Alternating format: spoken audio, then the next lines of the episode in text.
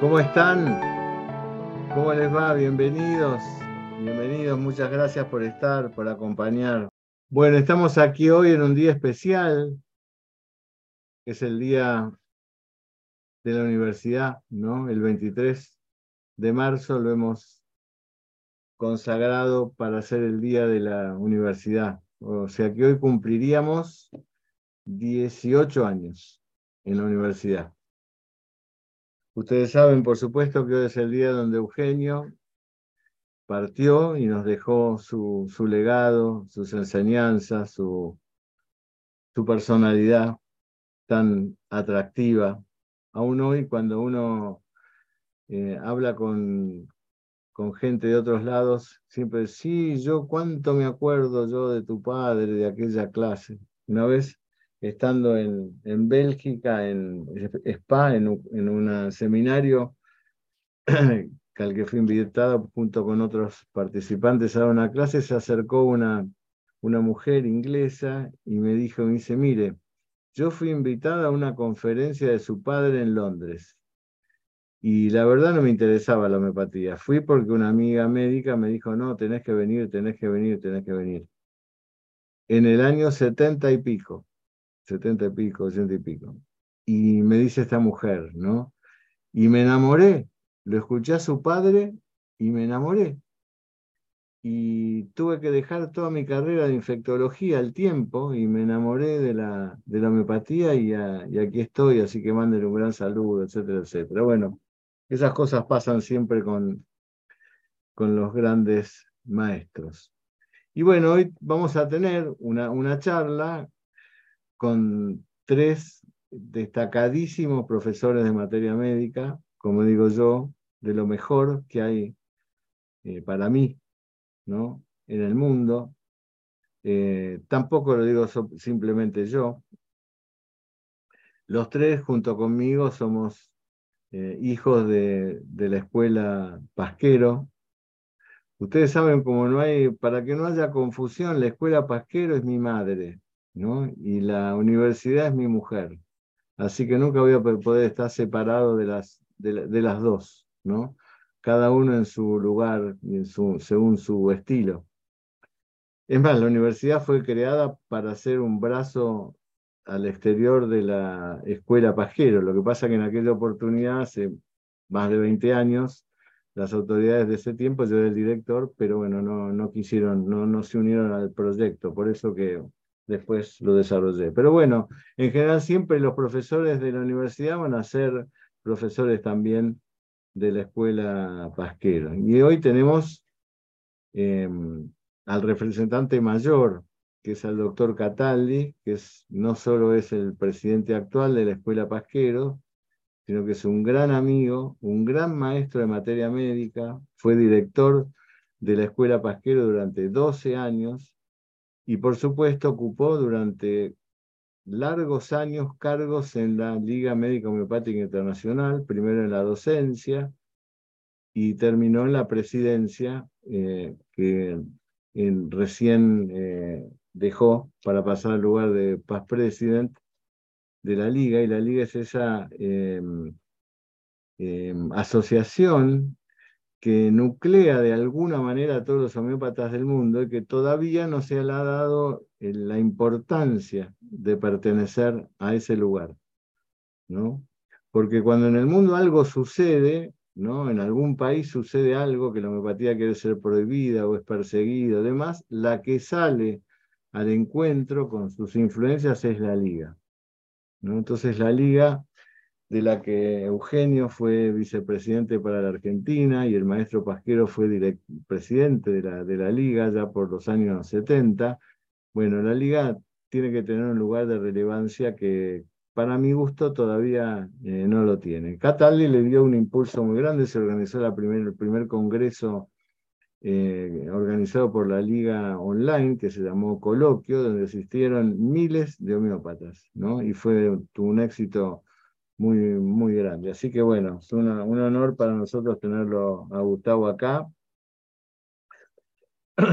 Y por supuesto, Matías Lines, que es eh, el, coordinador de los cursos de la homeopatía de la universidad, un gran investigación, investigador como todos ustedes lo conocen, discípulo de grandes maestros de la homeopatía, uno de ellos Cataldi, pero también Brosman, Eugenio, Schaffer, y, y Betty, Alberta Cumaldi, que como yo digo siempre, la, eh, la discípula de Eugenio, ¿no? la que quizás Eugenio mismo distinguió, porque me lo dijo a mí, como la que llevaba la impronta de su, de su enseñanza. ¿no?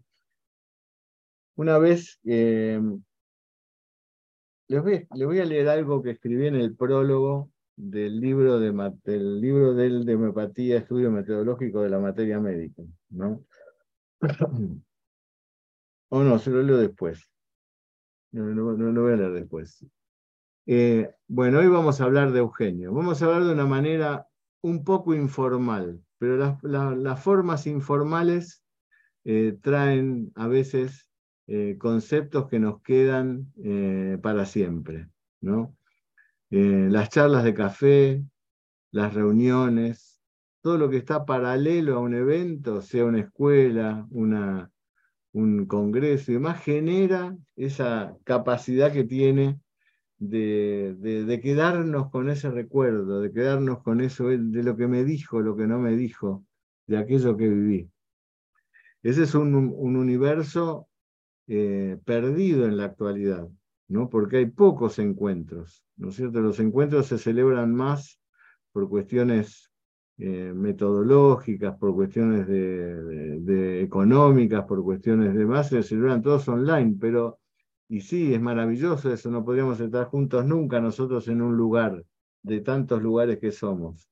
Pero, ay, nos falta ese cafecito informal, ¿no? Nos falta el abrazo con el que hace mucho que no vemos. Nos falta el chiste, nos falta ver la mirada, nos falta ver todo eso. El que se ríe de alguien que está hablando, o el que se duerme, o el que aprueba, nos falta todo eso. Todo ese folclore, nos falta el cansancio, el tener que caminar, nos falta el hotel, nos faltan las miradas, nos falta un montón. Son dos universos, ¿no? lo online y lo presencial. Eh, lo online tiene esta particularidad de que podamos estar juntos todos, eh, cada uno eh, según su posibilidad, pero no abandonemos lo otro cada vez que podamos. Cada vez que podamos, no abandonemos lo otro porque nos da fiaca, porque, bueno, me tengo que ir, me tengo que y en el auto y no tengo ganas. No abandonemos eso otro, porque en eso otro está la sal de la cuestión. Está eh, la, reunión humana, el contacto humano eh, que está lleno de otros estímulos, no solo los estímulos online. Hace poco, en un lugar, me encontré con un grupo de los que estamos trabajando en la universidad, y claro, somos distintos las personas presencialmente. Uno me lo imaginaba más alto y más petizo, el otro es más gordo de lo que parecía, eh, el otro tiene la cara más flaca que la que aparece en la TV. Bueno, es así, o sea, son dos mundos. Estamos hablando realmente de, de dos mundos, ¿no? Bueno, Betty anda con algunos problemas de comunicación ahí, pero es la que va a empezar a hablar. Vamos a hablar todos unos minutitos eh, y, posteriormente le voy a dar paso a ustedes, a quien quiera hablar. Así que bueno, bienvenidos a este espacio que se llama Convergencia. Y bueno, hoy la convergencia está dada porque todos vamos a hablar de Eugenio eh, en este su día, el día que él nos dejó eh, el legado, ¿no? Cuando partió. Ustedes saben que yo no creo en la muerte. Les diría más, si creyera en la muerte, no tendría sentido para mí la vida. ¿no? La vida, si no, sería como entrar a una cárcel donde nos conocemos con los de al lado, con los que llevan adelante la vida al lado nuestro, esperando siempre la sentencia. ¿no? Yo no puedo, no podría vivir así, ¿no? sin pensar que de alguna manera voy a ir hacia el reencuentro ¿no? de aquellos que partieron antes de mí, de los queridos, y también quizás para pedirle disculpas a algunos que por ahí he ofendido, como cualquiera. ¿no? Eh, así que bueno, Eugenio está vivo, ¿no? No es un recordatorio de Eugenio, ¿no? Eh, este día, es más bien un reencuentro con él, nuevamente, como tantas veces. Bueno, Betty, bienvenida.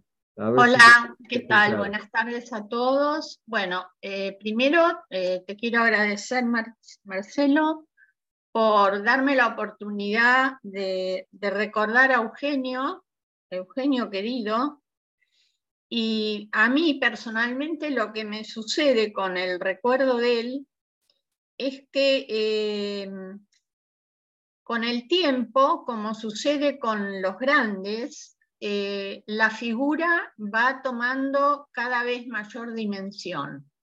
Y eso es lo que pasa con la figura de Eugenio cada vez que uno lee lo que él nos ha dejado escrito, porque es mucho lo que Eugenio ha dejado escrito, fue el creador del método para estudiar la materia médica comparada.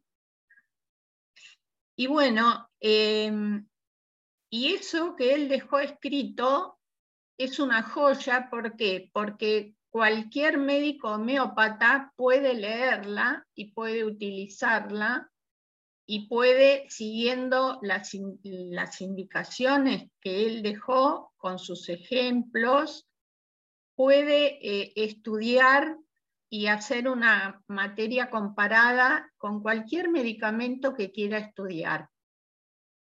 Un remedio nuevo, un remedio no tan nuevo, ya conocido.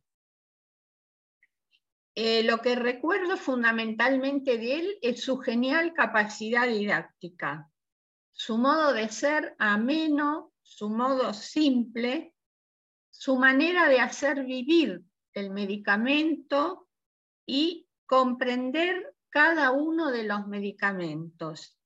Y así fue, creyendo que la manera era fácil y siguiéndolo lo que Eugenio decía, que bueno, decidí continuar en la cátedra de materia médica. Y digo maestro no solo de materia médica, sino que digo maestro de homeopatía, porque, por ejemplo, en su libro, Reflexiones sobre 60 años de práctica clínica, están expresados no solo conceptos de materia médica, sino que hay conceptos de doctrina y sobre todo con respecto al repertorio. Es un libro eh, fácil de leer, muy ameno, así como era Eugenio. Y para comenzar el, el tema, ¿Qué es lo que eh, dice Eugenio? Remedio único para toda la vida. Este es un tema que en general aquellos que, eh, sobre todo eh, yo que estoy en la cátedra de primer año, muchas veces es como que no se comprende bien o que se presta a confusión. Sin embargo, acá, más allá de lo que se puede leer en doctrina, Eugenio, en un párrafo muy breve, llega a la siguiente conclusión. El tema del remedio único para toda la vida ha sido objeto de eternas discusiones, la mayoría de las veces bizantinas por la sencilla razón de que resulta muy difícil lograr ese remedio único. Si pudiéramos encontrar el simillimum perfecto, no habría ninguna razón para cambiarlo. y toda enfermedad subrogada al desequilibrio de la energía vital debería, en teoría, corregirse siempre con el mismo remedio. Y Kent al respecto nos da en su filosofía homeopática la respuesta más lógica al hablar del cambio de remedio. Esto escribe Eugenio. Nos dice más o menos así. Cuando usted ha encontrado el medicamento que al paciente le hace bien, no lo cambie nunca mientras le haga bien. Pero cuando ya no consiga ningún beneficio de él, probando las potencias más variadas, más bajas o más altas, debe buscar el medicamento que continuará el tratamiento. ¿Y cómo? Pues en el, en el caso dado, tome en cuenta los síntomas nuevos aparecidos, agréguele los antiguos que aún permanece y el conjunto le indicará el camino a seguir. Así que esta es, digamos, la parte de doctrina con la que Eugenio empieza su libro después de 60 años de experiencia clínica. Hay otro tema interesante que también de él se ocupa y es la terapia por olfacción. Como bien él dice, Hahnemann ya había hablado de terapia de olfacción, pero en ninguna parte leí que funcionara en vapor de agua. Y esto es una experiencia de Eugenio, donde con un paciente asmático sucede que la esposa le dice que las, cuando pone las gotas en agua hirviendo y el paciente inhala el vapor, se cura mucho más rápido. Entonces, Eugenio dice, que nosotros, si escuchamos al paciente con atención, o, el amigo o el familiar, enriquecerán el acervo de nuestros conocimientos y nos hará mejores médicos y mejores personas. Es decir, que este método de hacer una olfacción por inhalación, disponiendo las gotas de la solución plus en agua hirviendo, Eugenio dice que él ha tenido muy buena experiencia.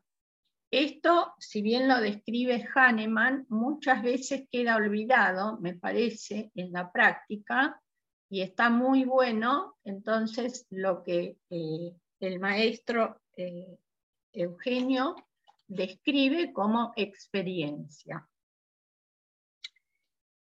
Por último, hay también una descripción que es muy como, era, e, como hacía Eugenio con el medicamento, lo central del remedio y cómo vivía cada uno, cada medicamento, un determinado síntoma. Por ejemplo, hay un caso descrito de calicarbónico. Todos conocen calicarbonicum, saben cómo es el medicamento. Sin embargo, Eugenio marca muy claramente que calicarbonicum necesita la compañía y cuando los demás vienen a ayudarlo, lo rechaza violentamente. Y dice Eugenio, este es el síntoma que más claramente evidencia la dualidad del medicamento. Así que hay una determinada manera de sentir, de reaccionar, de lo que Eugenio llama la actitud del medicamento, que hay que prestarle atención. Y con respecto a su método, él agrupa en eh, los síntomas en siete núcleos fundamentales que tienen que ver con la ansiedad, con la sensibilidad, donde incluye las ilusiones y los sueños, donde otro núcleo son los temores, la afectividad, la agresividad, lo que corresponde al intelecto y al trabajo, y finalmente la actitud. Y con respecto al tema de la actitud, hay una descripción que es muy interesante respecto de un paciente que a él le pidieron que viera y la disyuntiva era si darle nux o silicea. Ustedes dirán, ¿cómo puede ser remedios tan distintos que tengamos la disyuntiva entre nux y silicea? Es, Eugenio dice, el paciente tenía asma bronquial. Comenzó disculpándose por las molestias que me, que me había ocasionado por haber llegado tarde al encuentro debido al retraso de la, la línea aérea, pero con mucha paciencia esperó que yo terminara mi conferencia. El paciente me refiere que siempre fue meticuloso, que su jefe le dice que el trabajo que hace está mal, que pasa horas buscando el error que se angustia, se indigna y tiene mucha rabia y a la noche tiene su crisis de asma. El paciente refiere que en sus estudios siempre fue igual, era el primero de la clase, pero el padre era muy exigente y severo. Soy tímido al hablar en público, siempre quedé con temblor terrible antes del examen. Y dice Eugenio, el médico que lo atendía repertorizó indignación, meticuloso, trastornos por cólera, asma por cólera y crisis asmática en invierno. Claramente salía en la repertorización nuxvómica. Sin embargo, dice Eugenio, mi impresión al verlo llegar no se compadecía con nuxvómica. Y aquí está el valor que él, Eugenio, le da a la actitud que tiene el paciente. Lleno de culpa, tímido, justificándose por su llegada tarde, Nux Vómica habría sido una persona gentil, pero habría vociferado contra el avión, la empresa o el tiempo que le había hecho perder.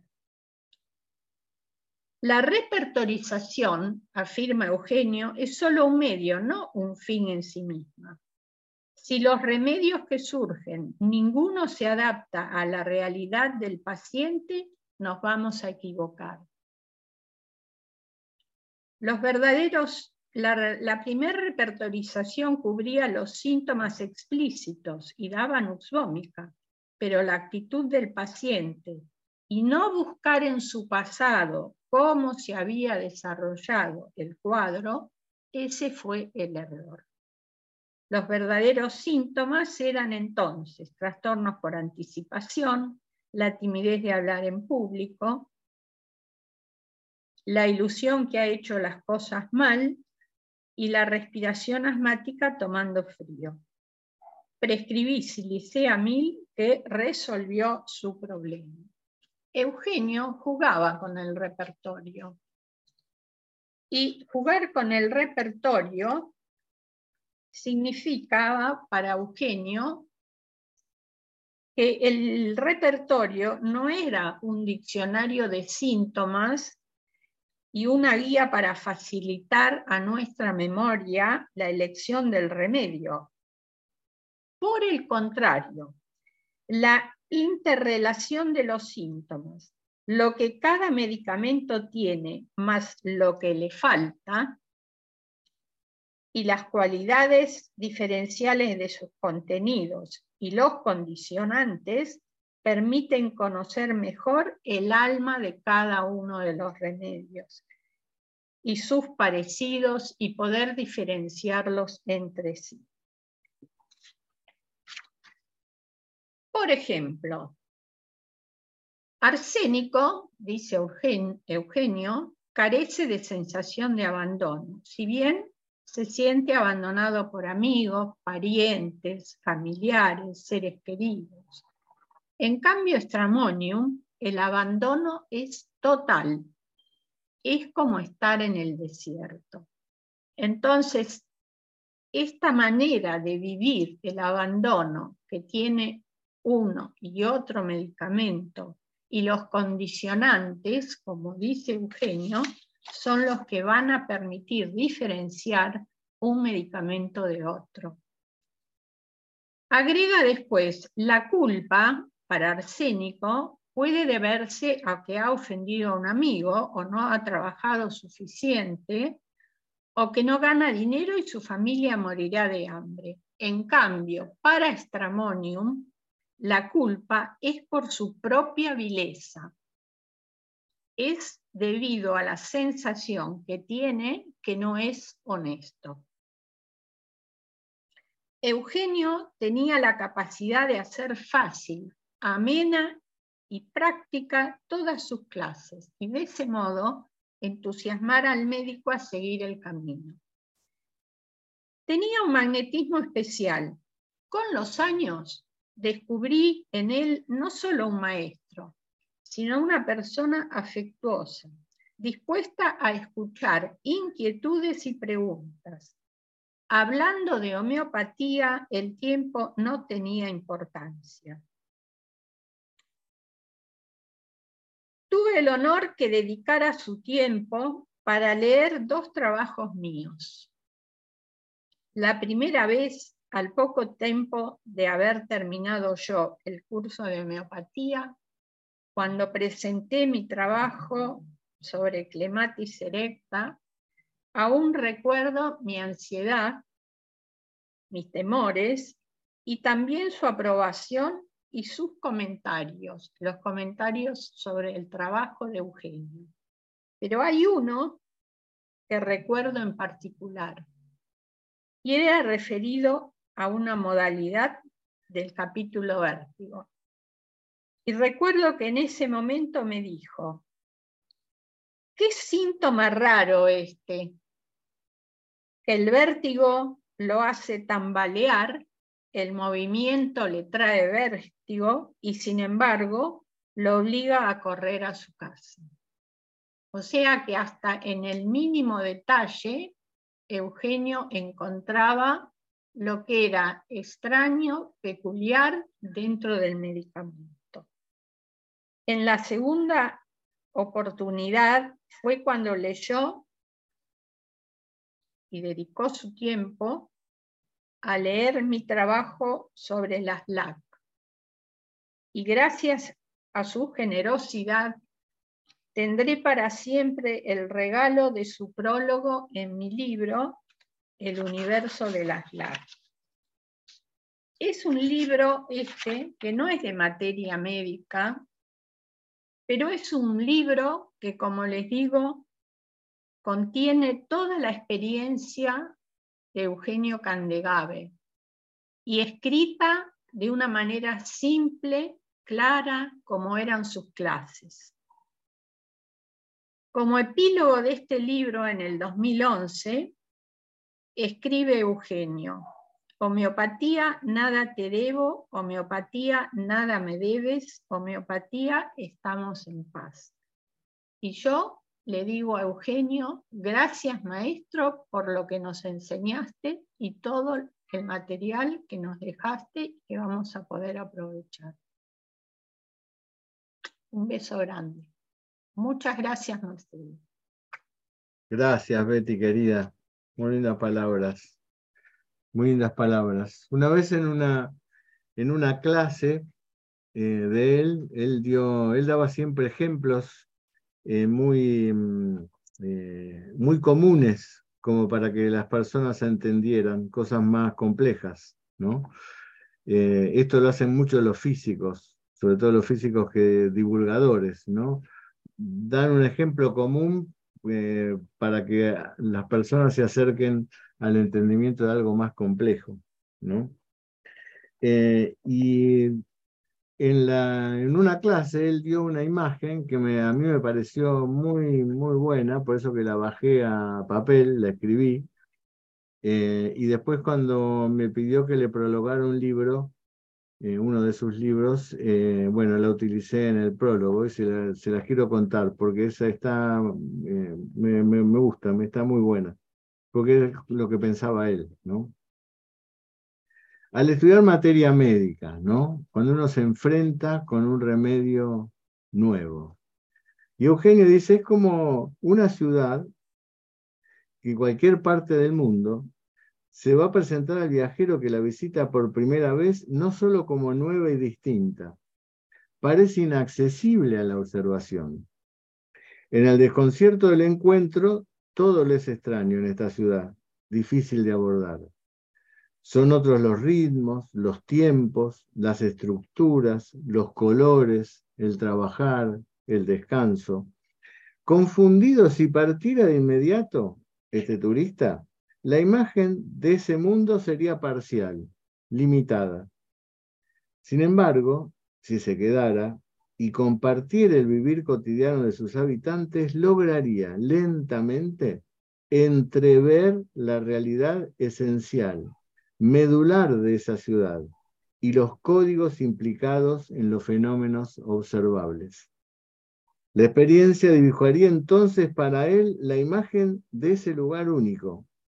Podría diseñar un trazado distinguible de todos los demás y cuya vivencia podría acompañarlo para siempre. Cuando nos enfrentamos al agregado cuantitativo de síntomas en el estudio de un medicamento, que como aquella ciudad es poco conocido, tenemos la sensación de navegar en un caos de información que sugiere una complejidad inabarcable. Pero lentamente, de esa primera aproximación surgirán algunas formas, todavía primitivas, que irán forjando una idea.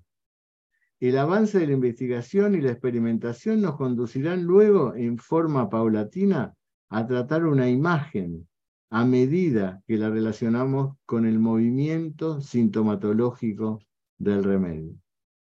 Es decir, esa forma de estudiar materia médica eh, permitiendo que el remedio entre en nosotros para poder comprenderlo. ¿No es cierto? No investigar eh, cuantitativamente o coleccionando síntomas, sino permitiendo de que esa la realidad, ese plan que hay en ese remedio, entre a nosotros para poder comprenderlos desde nuestro interior. ¿no? Matías, ¿qué te parece? Eh, cuando hablamos de Eugenio, constantemente estamos haciendo un juego entre, entre dos fuerzas que son muy interesantes de estudiar en todo lo que es el fenómeno homeopático.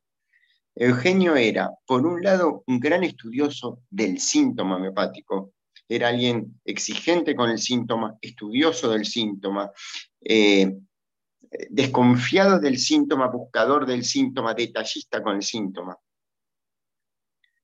Pero en realidad constantemente lo estaba, además, buscando cómo jugaba en un todo del que formaba parte.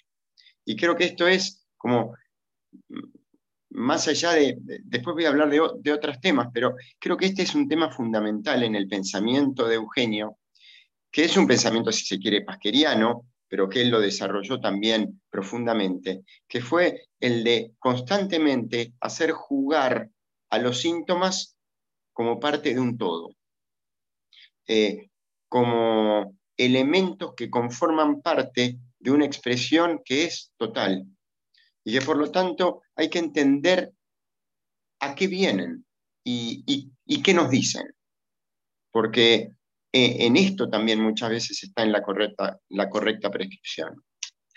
Em, cuando yo entré en la escuela, em, yo tuve, te tuve a vos, Marcelo, en primer año, en doctrina, y Eugenio lo tenía en las clases de materia médica comparada de primer año. Tuve mucha suerte porque en segundo año lo tuve al doctor Brofman y en tercero la cátedra era Juan Schaffer y Gustavo Cataldi. Así que, eh, ¿cómo no enamorarme de la materia médica? También me incluyo dentro de, los discípulos de Betty Cumaldi porque yo aprendí mucho de Betty. Eh, pero él venía y tenía una cosa muy actoral en las clases. Eh, él en las clases separaba y, y, mostraba cómo era la postura que tomaba el paciente, cómo lo decía, y a uno le ayudaba mucho, son imágenes, una vez me acuerdo que haciendo un comparativo de, los golpeados, se puso a actuar cómo actuaba un Rustox, cómo actuaba un paciente árnica frente a un golpe. Y son imágenes que a uno le quedaban para siempre en la cabeza. Eh, hace poco también, cuando, cuando hicimos el máster de materia médica comparada, para ver eh, eh, el curso tenía algunas clases que eran grabadas, y entonces, por supuesto, yo, las veía.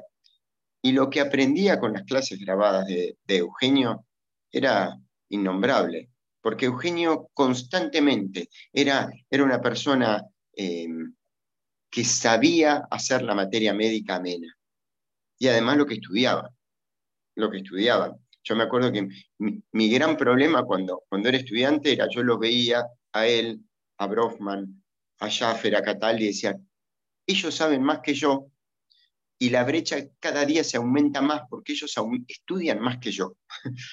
¿Cómo voy a ser para alcanzar algún día estos tipos que toda la vida estudian más que yo? Eh, y por ahí me gustaría como destacar justamente esto. Eh, yo voy a ser cortito. Dentro del legado de Eugenio hay, muchos aspectos. Hay un aspecto institucional y hoy el director de la, Escuela Médica Homeopática Argentina, Pasquero, eh, el doctor Pablo Feintuch, escribía algo así como Eugenio está presente a través de todas las prescripciones de los alumnos que pasaron por la escuela, porque todos los que pasamos por la escuela Pasquero de alguna forma pasamos por una máquina de troquelar y quedamos troquelados por esa máquina que fue Eugenio y su pensamiento. Eh, además hay un legado institucional porque fue una persona que dedicó horas a la escuela. Eh, y hay un legado posiblemente todavía que es el que me gustaría destacar más profundo, que tiene que ver con la idoneidad. Yo admiro mucho a la gente que es muy digna con lo que hace y que tiene mucho compromiso con lo que hace. Me encanta el escritor que escribe pero que no publica nada sin sentir que es bueno. Me gusta el músico que no saca a la luz nada sin, sin sentir primero que es algo que es bueno y que no lo hace por sentido comercial. Y Eugenio tenía un nivel de compromiso con la homeopatía y con sus pacientes altísimo altísimo. Altísimo, altísimo, altísimo. Y creo que es algo que de alguna forma es inspirador. Creo que eso era lo fundamentalmente lo que, lo que deja, y, y por lo menos a mí más me deja como legado, es una persona alta, recta como era él, pero entregado a su vocación de médico, entregado con todo el alma. Eh, Así como uno diría, no hay nada más hahnemanniano que buscar, porque Hahnemann era un gruñón que buscaba, buscaba y buscaba, eh, Eugenio era un comprometido, que estudiaba, estudiaba y estudiaba. Y además no le iban a decir decir nada que él no pensara, iba a defender sus ideas al costo que tuviera. Y esto creo que es una cosa eh, recordable en estos días y en estos tiempos valorable que merece ser recordada. Y encontré un escrito de Eduardo Galeano que está en el libro de los abrazos, algo que me parece que va mucho con Eugenio, que dice así, cada persona brilla con luz propia entre todas las demás. No hay dos fuegos iguales. Hay fuegos grandes y fuegos chicos y fuegos de todos los colores. Hay gente de fuego sereno que ni se entera del viento y hay gente de fuego loco que llena el aire de chispas. Hay fuegos, fuegos bobos, que no alumbran ni queman, pero otros arden su vida con tantas ganas que no se puede mirarlo sin parpadear, y quien se acerca se enciende. Y Eugenio era así. Yo me dedico a materia médica porque me enamoré de la materia médica. Y si tengo que decir de gracias a quienes, por culpa de quienes, y Eugenio está entre ellos. Eh, y creo que todos aquellos que pasaban por, por, por la vida de Eugenio, de alguna forma salían como más entusiasmados de la homeopatía. Bueno, eso. Yo hasta acá. Muchas gracias, Mati. Muchas gracias. Hay una... Vos dijiste la palabra clave de Eugenio. Cuando hacía mis primeras eh, estudios de la impregnología, y eso, eso fue todo un verano de hace muchos años, que me acuerdo que lo llamaba Cataldi y le decía, mira, no me pude dormir a la noche porque me despertaba y tenía que ponerme a escribir. y descubrí que Eugenio era seis. Eh, ahí me di cuenta que estaba descubriendo algo importante, ¿no? Porque justamente la característica de la simetría 6 es la del compromiso, ¿no? El atributo más eh, eh, importante de la simetría de 6 es el compromiso. Un compromiso que te hace disfrutar y te hace doler también. ¿No es cierto? No es un compromiso simplemente que te va a traer el gran disfrute de la vida. Para, bueno, los, los consejeros ahí en emprenología lo saben, lo saben bien. Pero la palabra era esa, la del compromiso. Y Eugenio no se podía desprender de algo con el que se había comprometido. Más allá de que estuviera enfermo, que estuviera disgustado, que no, él, si se había comprometido, cumplía. Eso como decís vos, ¿no? y lo hacía con los pacientes cuando después de, de yo hablaré un, poco. Gustavo Cataldi. Abrí el micrófono. Gracias, Mati. ¿eh? Hay un, hay un máster en la, en la universidad eh, donde están los medicamentos de Eugenio, donde yo he participado. muchas gracias a todos. Que es una cosa maravillosa ese máster, no, no se lo pierdan. Es, aparte, los precios de la universidad son mínimos y hay un, hay un material ahí que es un material de excelencia, de excelencia, al que te agradezco, Mati, que hayas colaborado. Bueno, Cata, como te decimos nosotros. Marcelo, ¿qué tal? Mati, ¿qué tal Betty? Y a todos los presentes. Eh, bueno, me has convocado para hablar de Eugenio y evidentemente Eugenio ha sido una de esas personalidades en homeopatía que, va, que ya tienen inscrito su, su nombre entre los maestros, no, a los cuales esos esas panteón de maestros no llegan todos y Eugenio ha llegado. Y ha llegado porque por muchos motivos eh, empezando obviamente por su capacidad, su capacidad para ver.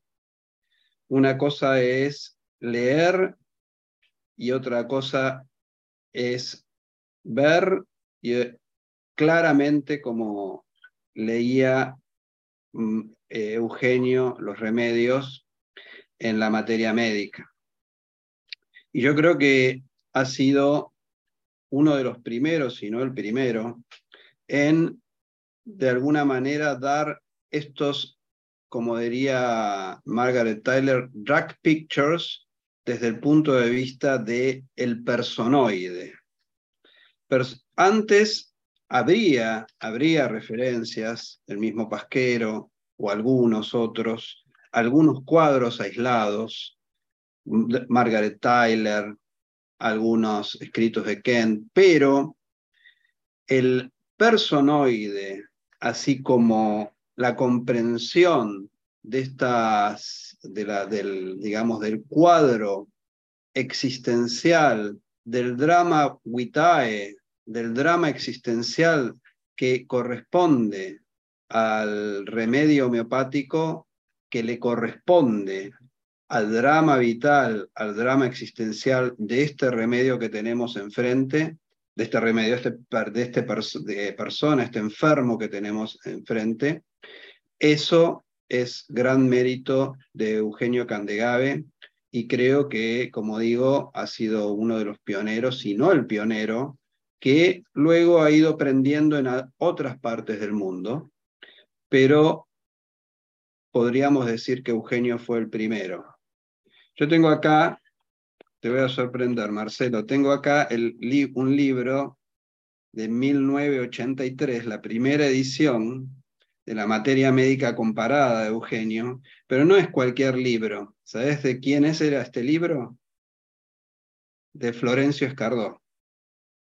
Un, un familiar de Florencio me lo, me lo dio. Florencio Escardó, para quienes están aquí y no lo conocieron, fue uno de los grandes pediatras de la historia de la pediatría argentina. Y acá tengo este libro dedicado, acá, de Eugenio, hacia Florencio Escardó, del 10 de agosto de 1984. Cuando es un documento ahí. Es un, es un. Vamos a ver a quién se lo leo. Este, y aquí este libro ya evidencia el gran poder.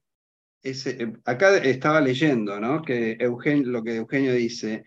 En el transcurso del año 1963, acaricié la idea de estudiar los medicamentos a través del repertorio de Kent. Fíjense que este libro es de 1982, el prólogo de él, y la edición es de 1983.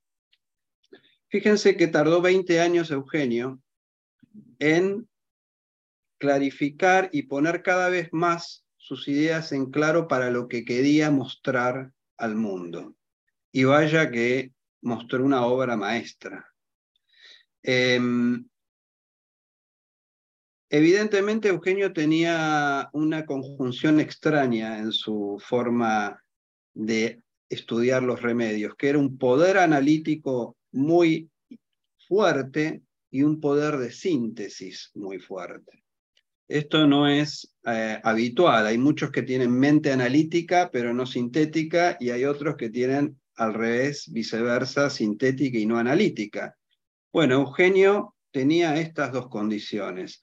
Él desgranaba los eh, síntomas y luego lo sintetizaba en una comprensión sutil que tenía él, porque además tenía seguramente un poder perceptivo que va más allá de lo que es, eh, digamos, lo que es el análisis y la síntesis, sino que es el poder intuitivo, digamos, ¿no? Lo que Bersón llamaba la, el conocimiento inmediato. ¿no? El conocimiento inmediato es el intuitivo, es algo que va más allá de lo que podemos nosotros analizar en una obra o poder comprender. Es una comprensión diferente, una comprensión inmediata y con un insight diferente.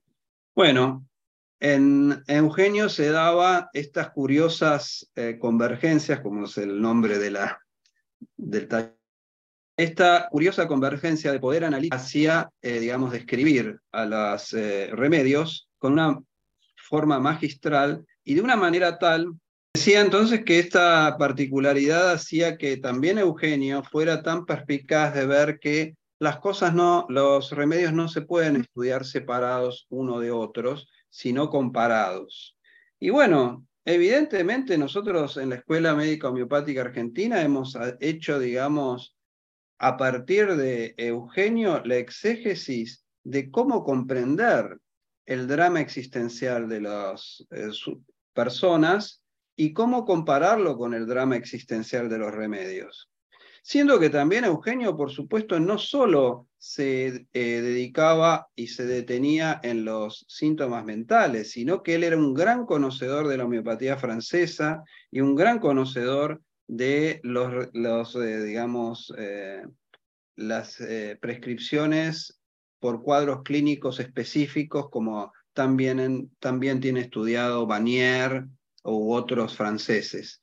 Pero él realmente aportó todos esos datos y creó un linaje de materia médica en donde, bueno, han pasado tantos grandes homeópatas como eh, Salman Brofman, como el mismo eh, Juan, que lo tenemos y que seguimos aprendiendo de él. Y ahora Betty, hay otros también, no, no quisiera ser, este, digamos, ingrato, pero bueno, Matías, que él se menciona como un discípulo mío y yo digo que el discípulo ya está por lejos más arriba que el maestro.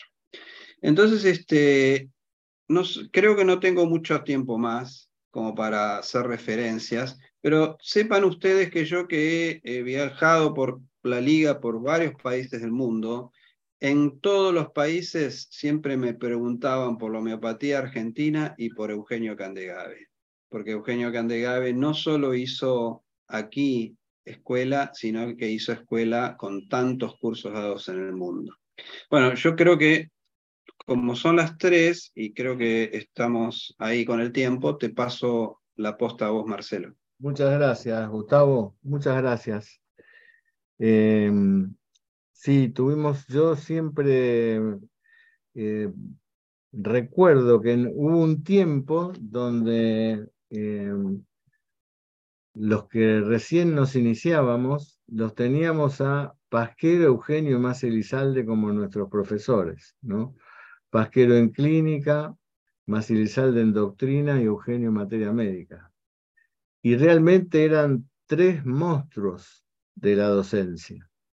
Tres monstruos. Venían a la Argentina de muchas partes del mundo, nada más que para escucharlos a ellos y ver la dinámica que se producía entre ellos tres era muy convocatoria, ¿no? Muy convocatoria. Es que, Marcelo, la, homeopatía del siglo XX se sostuvo gracias a los tres que mencionaste, gracias a Proceso Sánchez Ortega y posteriormente en Europa gracias a George Vitulcas. Vitulcas, así es, así es.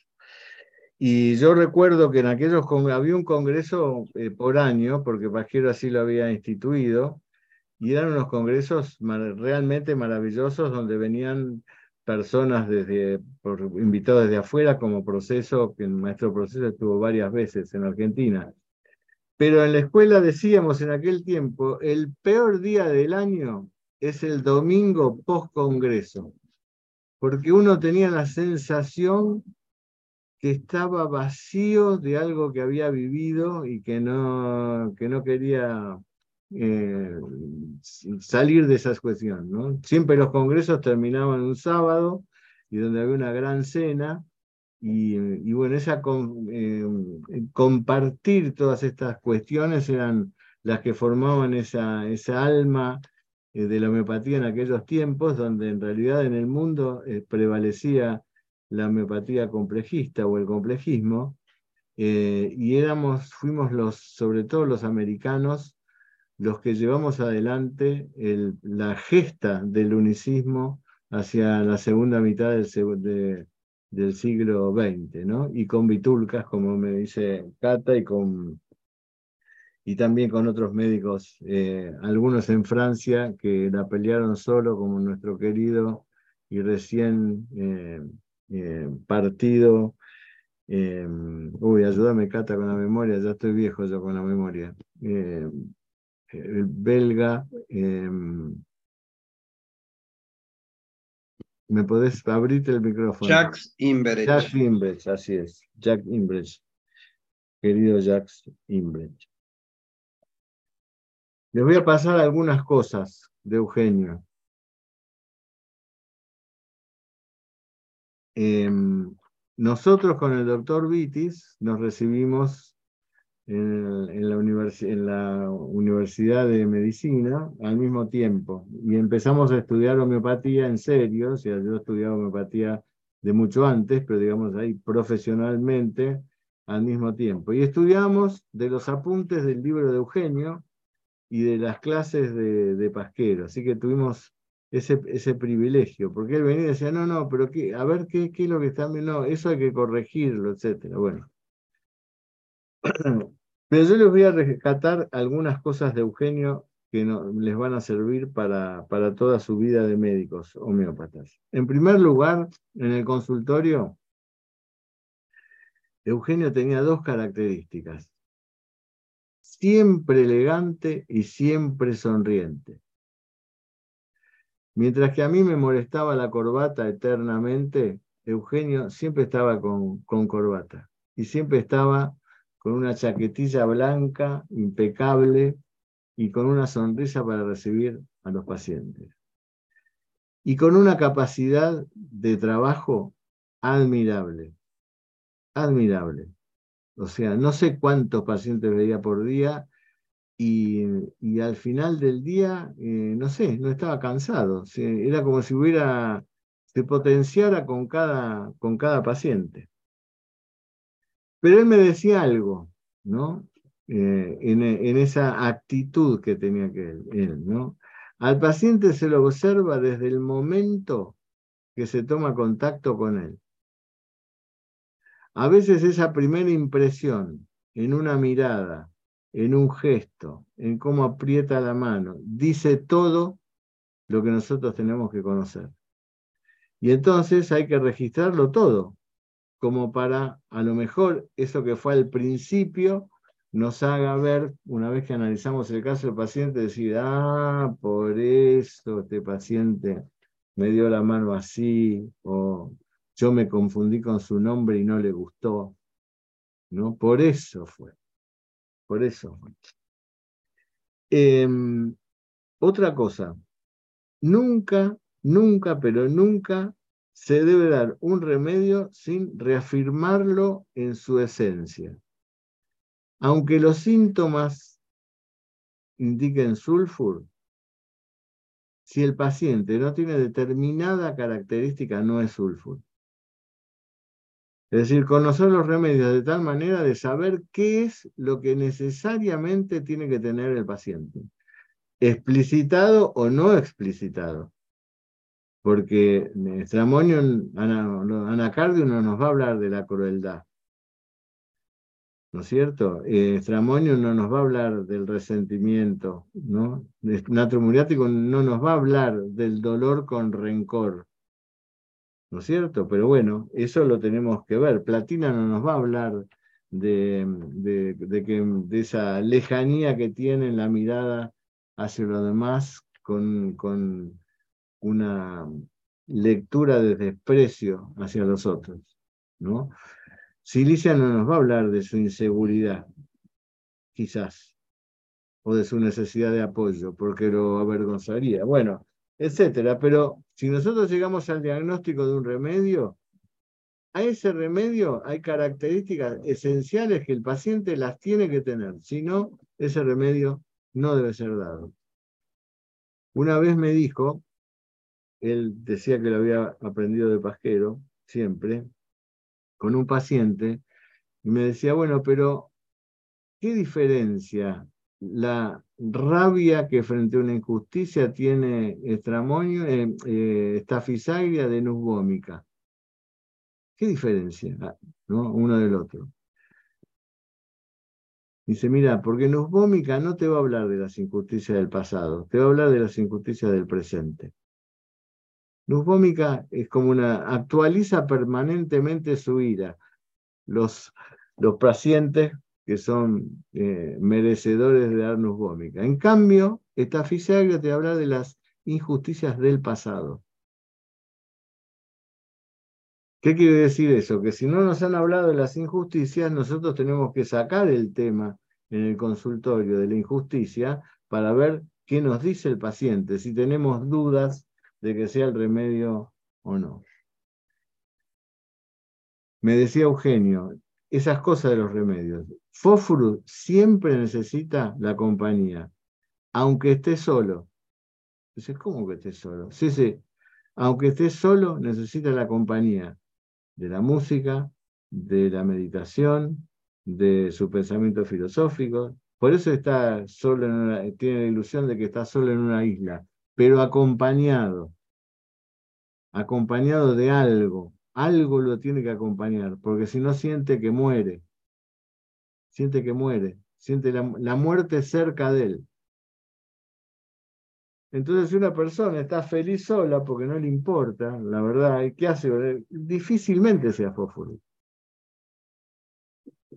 Bueno, eso que es como lo que yo digo en materia médica de bolsillo, ya he hablado tantas veces con, con Cata, con Betty, con Matías, de que tendríamos que tener una materia médica de eso, de lo que no le debe faltar al medicamento, ¿no?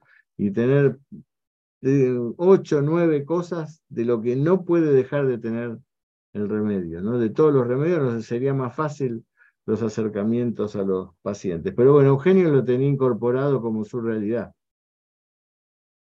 ¿no? Entonces uno decía, tengo un caso así, que qué sé yo, que lo que pasa es que es un paciente que, em, eh, no sé, que me parece que va de licopodio, ¿no? pero le interesa el destino de su vida.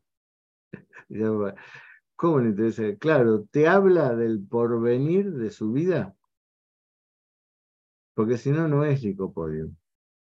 Licopodio siempre habla del destino de su vida, porque es donde va a estar refrendada su, digamos así, su eh, incapacidad de llevar adelante la vida por su sensación de debilidad o falta de confianza. Entonces necesita refrendar la vida. ¿En qué? En lo que hace, en el destino, a dónde va, etcétera, etcétera. No, este no es sulfur, este chico. los chicos sulfur no abrazan tanto. No, no es sulfur. Le di un beso cuando se fue y me puso la cara, no es sulfo, me equivoqué. A ver, ¿me, da la receta, señora? Lo he visto hacer esas cosas, Eugenio. ¿no? O sea, dudar hasta el último minuto y en el último minuto decir, no, por esto que pasó en la salida, no, no, debe ser el otro el remedio, pedirle la, la receta y cambiarla. ¿Qué eso implica? Porque eso implicaría como una actitud de duda, pero los pacientes lo amaban, Eugenio lo amaban Eugenio, estaban totalmente integrados a él. Y acá en la sala está María Eugenia Giampaoli, que fue paciente de él de muy chiquita y que fue la hija de un gran homeópata de la década del, 80, que fue su papá, Giampaoli, siempre, que, siempre recordado por mí, porque fue un, un personaje, Giampaoli, siempre trayendo cosas nuevas, la cuántica, fue la primera persona que escuché hablar de la física y la cuántica en, homeopatía y la relación que podía haber entre Einstein, entre otros eh, físicos y, y la homeopatía. Me alegro de verte, Eugenia. Otra cosa, aún en el caso más agudo, más agudo, no podemos olvidar lo mental. Y en el caso más agudo, tenemos que ver si alguna característica mental comenzó en el, el em, pródromo del cuadro agudo y se mantuvo durante el cuadro agudo, y es el síntoma más importante que tiene que tener ese cerebro. Ese síntoma no puede faltar. Porque es lógico pensar que en un cuadro agudo la primera en manifestar la la, situación vital es la mente, a menos que haya un, impedimento en el ejercicio de lo mental del individuo. Yo recuerdo que tenía un familiar que mm, estaba em, enferma, entonces lo llamé, era una prima de mi madre que estaba cuidándole encima de la casa de ellos, estaban en Italia con mis padres, le dije, mira, está muy grave, pues tenía un cáncer esta mujer que se llamaba Pilar, si querés yo me hago cargo, pero bueno, tengo que avisarte, ¿no? Que creo que tiene para unos días nada más. Bueno, ellos se volvieron, ¿no? Eh, y mm, entonces yo en aquel momento le estaba dando a Pilar eh, un remedio que le estaba haciendo bien, ¿no? Que le estaba haciendo bien. Pero él llegó, llegó estaba en la casa, Pilar estaba en la casa de ellos, y mientras él se cambiaba, recién venido del viaje, me decía, ¿no? Y está agitada, y no, sí, no, está, em, eh, tiene ansiedad, me, me, preguntaba a mí, porque había estado con ella, tomó dos, tres síntomas, ¿no? Le dio iosiamus, y Pilar falleció al, otro día en absoluta paz. Se fue durmiendo, durmiendo, durmiendo, que era lo que yo no podía lograr. Pero él me lo decía mientras se subía los pantalones.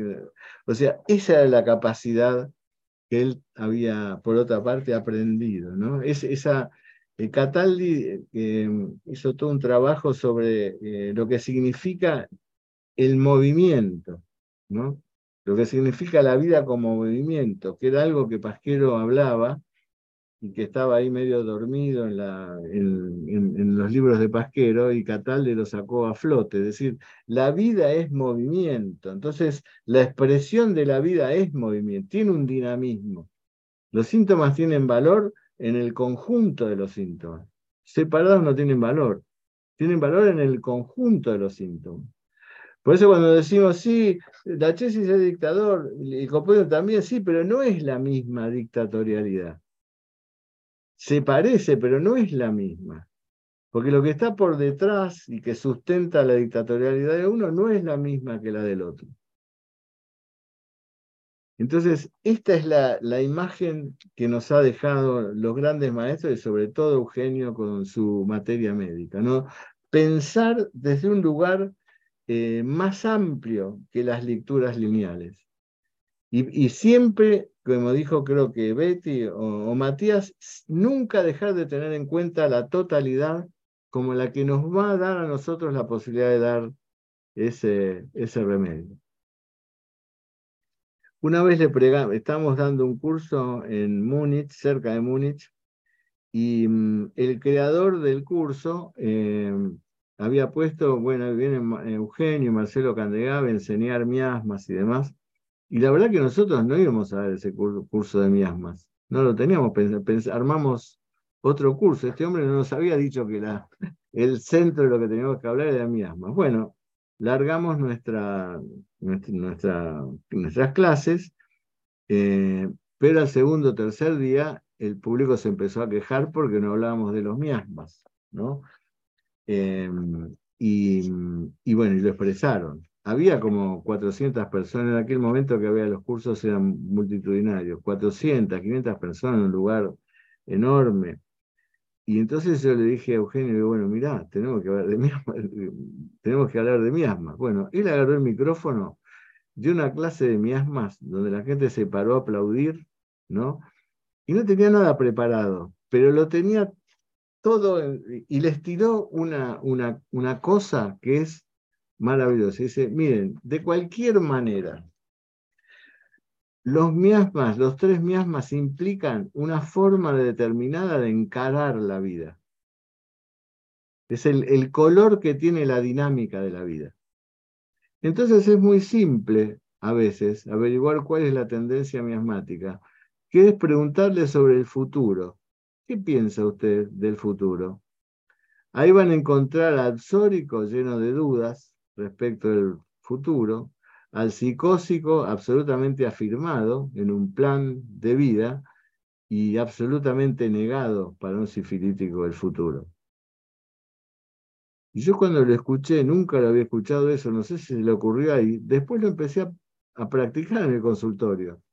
Esa tendencia, eh, y es así, y es así. Y yo a los homeópatas médicos que están, les hago una propuesta. Háganlo con los chicos. Con los chicos es infallable. Si quieren saber cómo es el miasma de los chicos, cómo ven el futuro, más o menos inmediato, como piensan los chicos, y es infallable. Y dos cosas más. Una es el prejuicio y perjuicio de la primera impresión. Es decir, Eugenio siempre decía que eh, a veces el paciente se parece a otro que se curó con silicia. Entonces, inmediatamente esa información se nos aparece en nuestra mente por comparación con el otro, por cómo se sentó, cómo nos habló, parecido al otro. A veces se sonríe el paciente con la sonrisa de aquel otro paciente que se curó con tal remedio. Entonces nosotros tendemos a unir esa información que es una falsa información. A veces el paciente se parece a un remedio que hace poco estoy estudiando y le veo cosas parecidas, pero es porque estoy estudiando ese remedio. Entonces, en todos esos casos no hay que dejar llevarse por esa primera impresión y lo que hay que hacer es aplicar el interrogatorio como corresponde y tratar de alejarse de ese pensamiento. Kahneman dice en las enfermedades crónicas, ¿no? el gran error, el máximo error de un médico homeópata es pensar el remedio cuando está analizando el caso del paciente, cuando no ha terminado todavía de analizar el caso y ya está pensando en un remedio. ¿Por qué? Porque su interrogatorio va a ir a preguntarle los síntomas que ratifican ese remedio.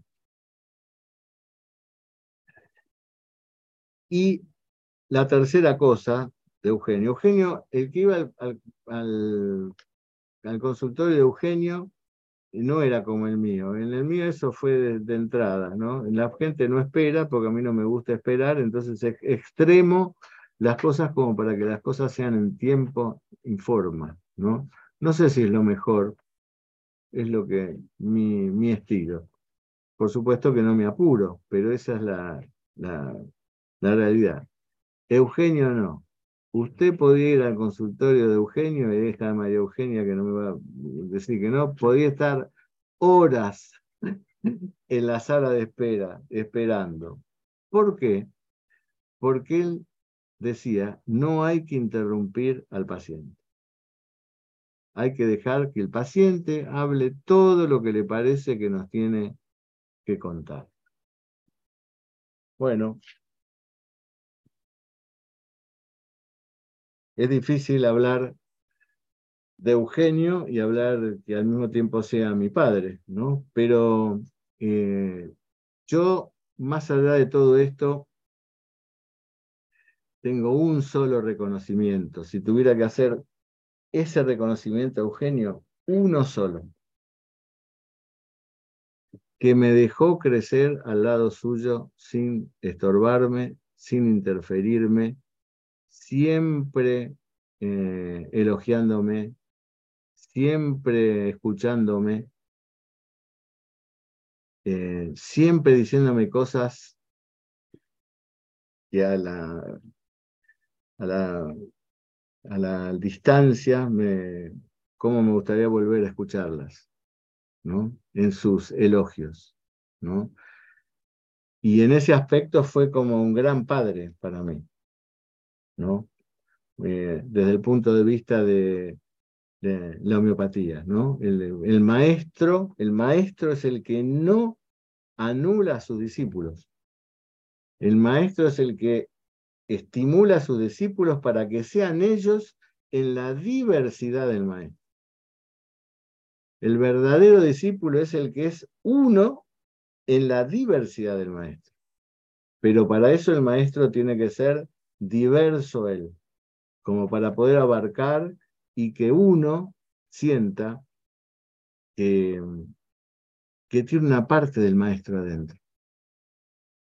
Hay una meditación que yo aprendí en India que es muy fuerte, que es em, acercarse al, al, meditando, ¿no es cierto? Acercarse a una imagen de uno, de alguien que conozca uno respete como maestro, o, bueno, o eso es según la fe de cada uno, pero corporalmente acercarse y abrazarlo, tratar de sentir nuestra cabeza en su hombro y sentir su abrazo, sus manos en nuestra espalda y quedarse ahí y decirle, simplemente gracias.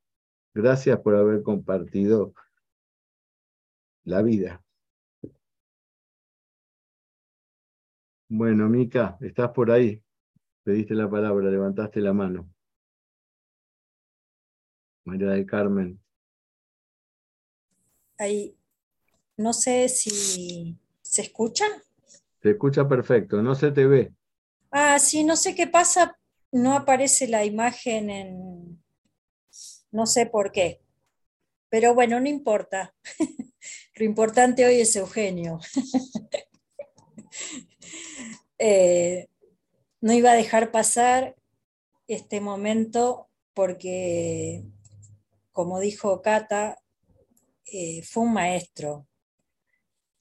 Y por suerte tenemos este espacio virtual yo también, como vos, extraño el mundo de las cosas porque, bueno, en el mundo de las cosas el ser ancla y en lo, y en lo virtual no tanto, pero gracias a este espacio podemos estar todos reunidos hoy hablando de él. Y nada, fue un maestro al que eterna gratitud, eterna gratitud, su generosidad fue muy amplia, muy amplia. Él no tenía, no tenía tiempo cuando era hablar de homeopatía y daba todo y un poco más. En aquellos momentos en que con el doctor Vitis y vos íbamos a estudiar homeopatía y vos le pediste a tu papá que los sábados nos juntáramos, siempre decía, ¿qué necesitan? ¿Qué quieren saber?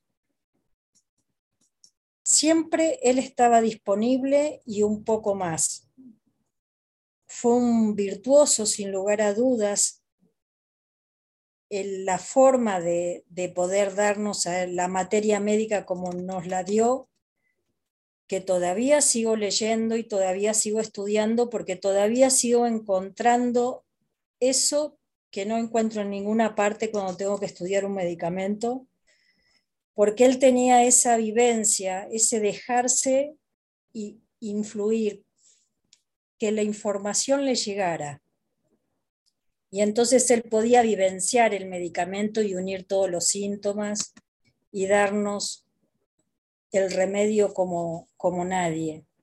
Tuve la suerte también de ser paciente de él y cuando él estaba preparando el libro de la materia médica comparada, me había dado la materia médica de Duprat para que la pudiera traducir.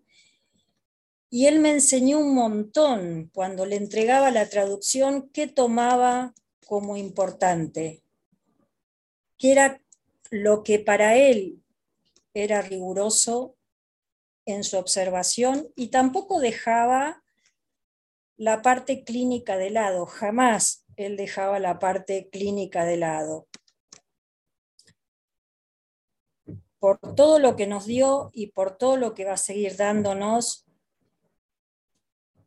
eternamente agradecida a Eugenio y la verdad que podía darnos ese amor por la homeopatía como, como la verdad que pocas veces he podido, he podido adquirir.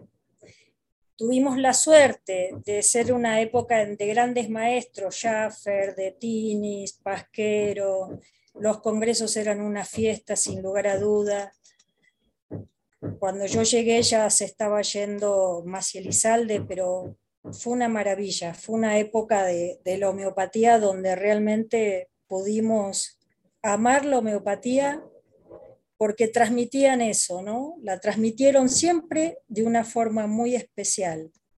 Y Eugenio, el maestro virtuoso, para siempre. Les agradezco mucho haber compartido este espacio y haberlo tenido a él entre nosotros hablando tanto, tanto de él. Gracias. Gracias, Mica, querida. Con... Les cuento una mini anécdota antes de terminar. Mica, María de Carmen Bortel y Eduardo Vitis fuimos compañeros de la facultad. Y yo no les quería contar de la homeopatía porque no los querían interferir, digamos así, en su propio camino. Y entonces me aguanté durante bastantes años no contarle, ¿no? Ellos sabían que mi padre era médico y demás, pero yo les tenía oculta la, la información. Bueno, pero fuimos tres alumnos que nos quisimos mucho, ¿no? Y cuando al final, en el último año fue la revelación, eh, Mica, eh, me dijo, bueno, mira, eh, si, si, vos decís así, debe estar, debe ser, debes tener razón. Yo lo único que tengo son imágenes negativas de la homeopatía, pero bueno, dale, voy, voy para adelante. Y ahí, y ahí fue. Nunca me voy a olvidar de esa, de esa tarde y Mica se enamoró de la, de la homeopatía, así que ya tantos años hace que pasaron. Bueno, les voy a mostrar una última foto donde me voy a compartir pantalla, que es una foto muy querida por mí, porque fue la última que me saqué con él, antes que él empezara con su camino difícil, largo, extenuante de su enfermedad. Em, los homeópatas no estamos libres de enfermarnos. Y por otra parte, em, a veces la genética tiene más fuerza que el simillimum, por así decirlo, ¿no? Eh, a veces cometemos el error de la automedicación, los homeópatas. A veces cometimos muchos er, errores con nosotros mismos, más los excesos. Y Eugenio era un hombre de excesos. ¿En qué? En el estudio y en su consultorio. Era un hombre de excesos. Largas horas de estudio, largas horas de consultorio, eh, y bueno, y eso lo perjudicó vital, vitalmente. ¿no? Trabajó hasta los... Eh, Eugenio murió a los 95 años y trabajó hasta los 88, 89 años. Y, y dejó de trabajar, pero eh, a regañadientes. No quería dejar de trabajar. Pero bueno, ya no escuchaba prácticamente. Eh, y tenía muchos problemas para la lectura, se estaba quedando ciego. Y, ahí empezó, ahí lo abandonó su cuerpo.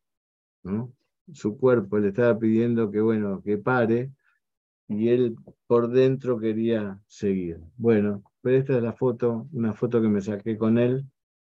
Y con esto voy a finalizar. Les agradezco a Matías, a Gustavo, por supuesto, y a Betty, y a todos los que están ahí, que no los voy a nombrar porque son un montón, pero ustedes saben que, a, muchos conozco y a otros los, los quiero. Y gracias por, por, acompañarnos en este espacio. El jueves que viene en realmente arrancan las actividades de la, de la universidad con Matías, que nos va a hablar de toda su propuesta eh, terapéutica que está, como le digo yo, llena de sabiduría y con este, esta lectura humanística ¿no?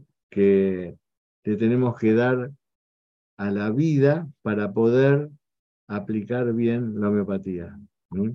Decía Pasquero que hasta que la persona no, no haya hecho un cambio vital, no podemos pensar que le hemos dado, que se está curando, aunque le hubiésemos dado el similium, decía Pasquero.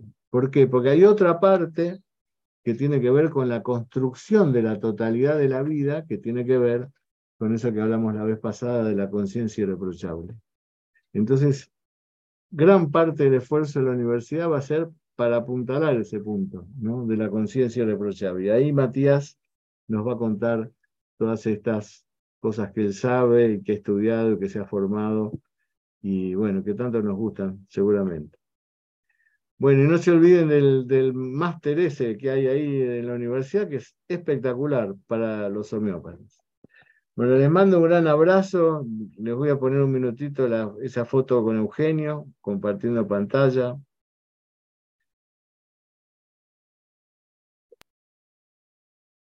Uy, ahí no, ahí no está, perdón.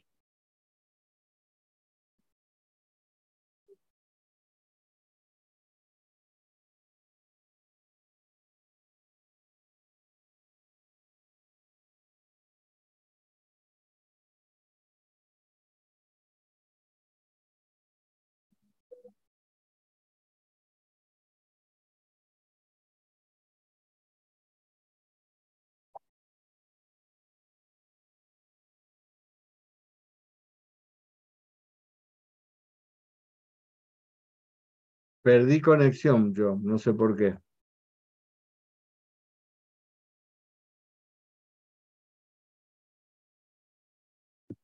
Se te escucha, Marcelo, ¿eh? Se te escucha igual. Perdí, perdí imagen porque por un momento se cortó la luz acá en mi casa. Bueno, eh, sé que por ahí está María Eugenia Paoli que quería hablar.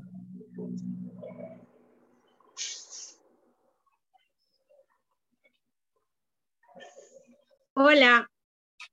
Hola Marcelo, bueno, eh, estoy acá en el lugar que seguramente a todos los homeópatas de la época de tu papá y del mío nos habían dicho, ¿te acordás que mi papá siempre hacía que vinieran acá? Mi recuerdas a tu papá es contarles a todos los médicos de la sala que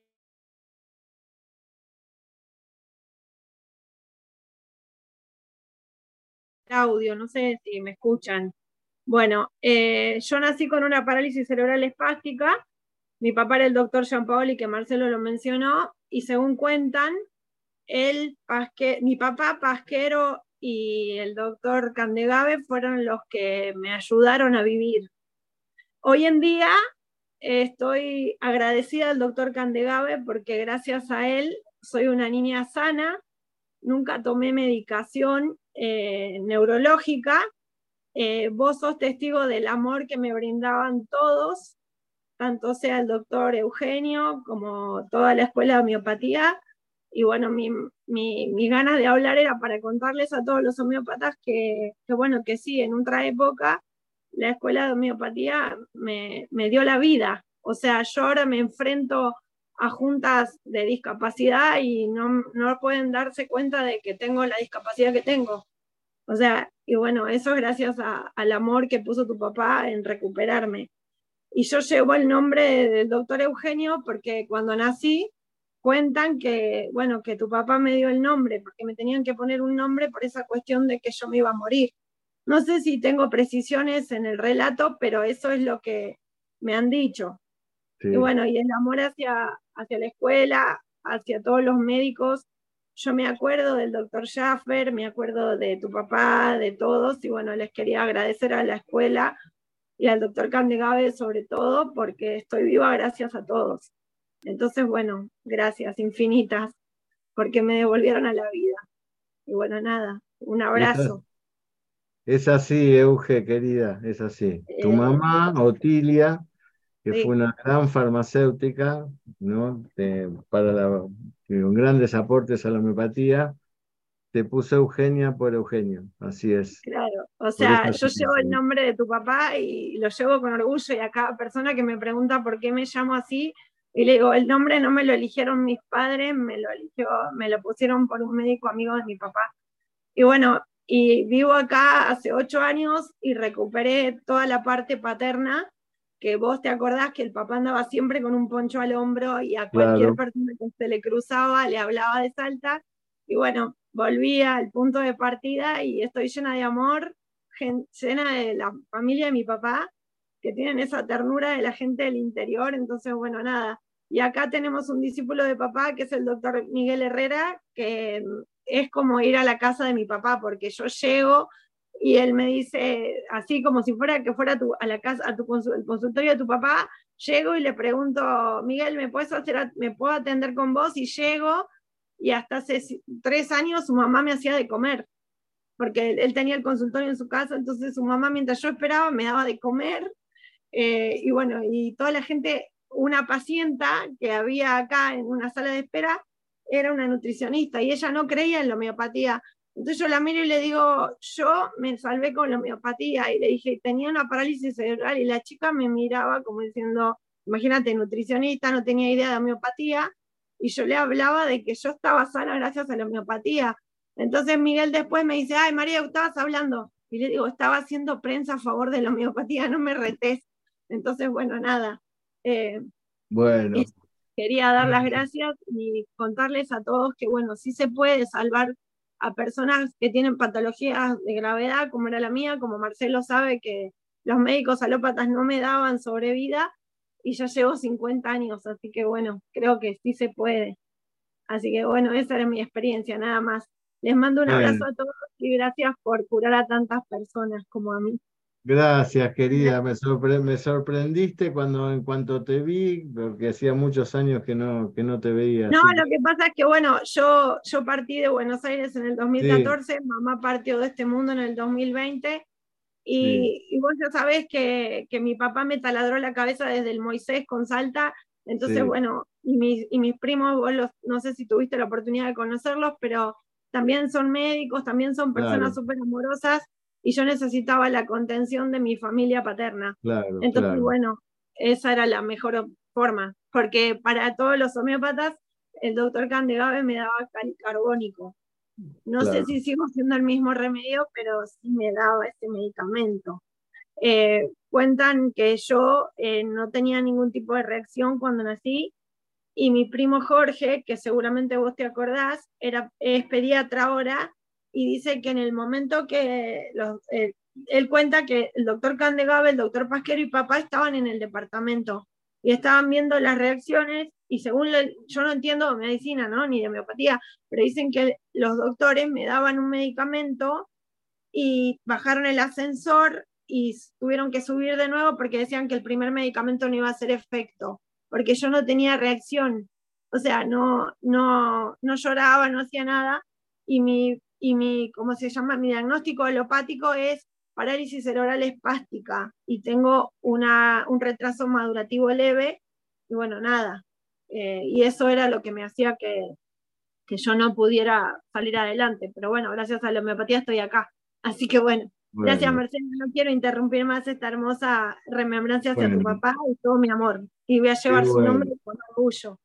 Qué bueno, qué bueno, qué bueno que hayas estado y qué buen final impensado eh, en, este encuentro de hoy. Y bueno, eh, bueno, tengo un poco de papá y mamá, vos que los conociste a los dos, tengo un poco de papá y mamá. Te mando un abrazo. Gracias, querida. Bueno, un abrazo, grande fuerte a todos. a todos los homeópatas y gracias por todo lo que hacen por todos los enfermos. Gracias, querida. Les mando un abrazo a todos y nos vemos el jueves que viene. Que estén bien. Abrazo grande.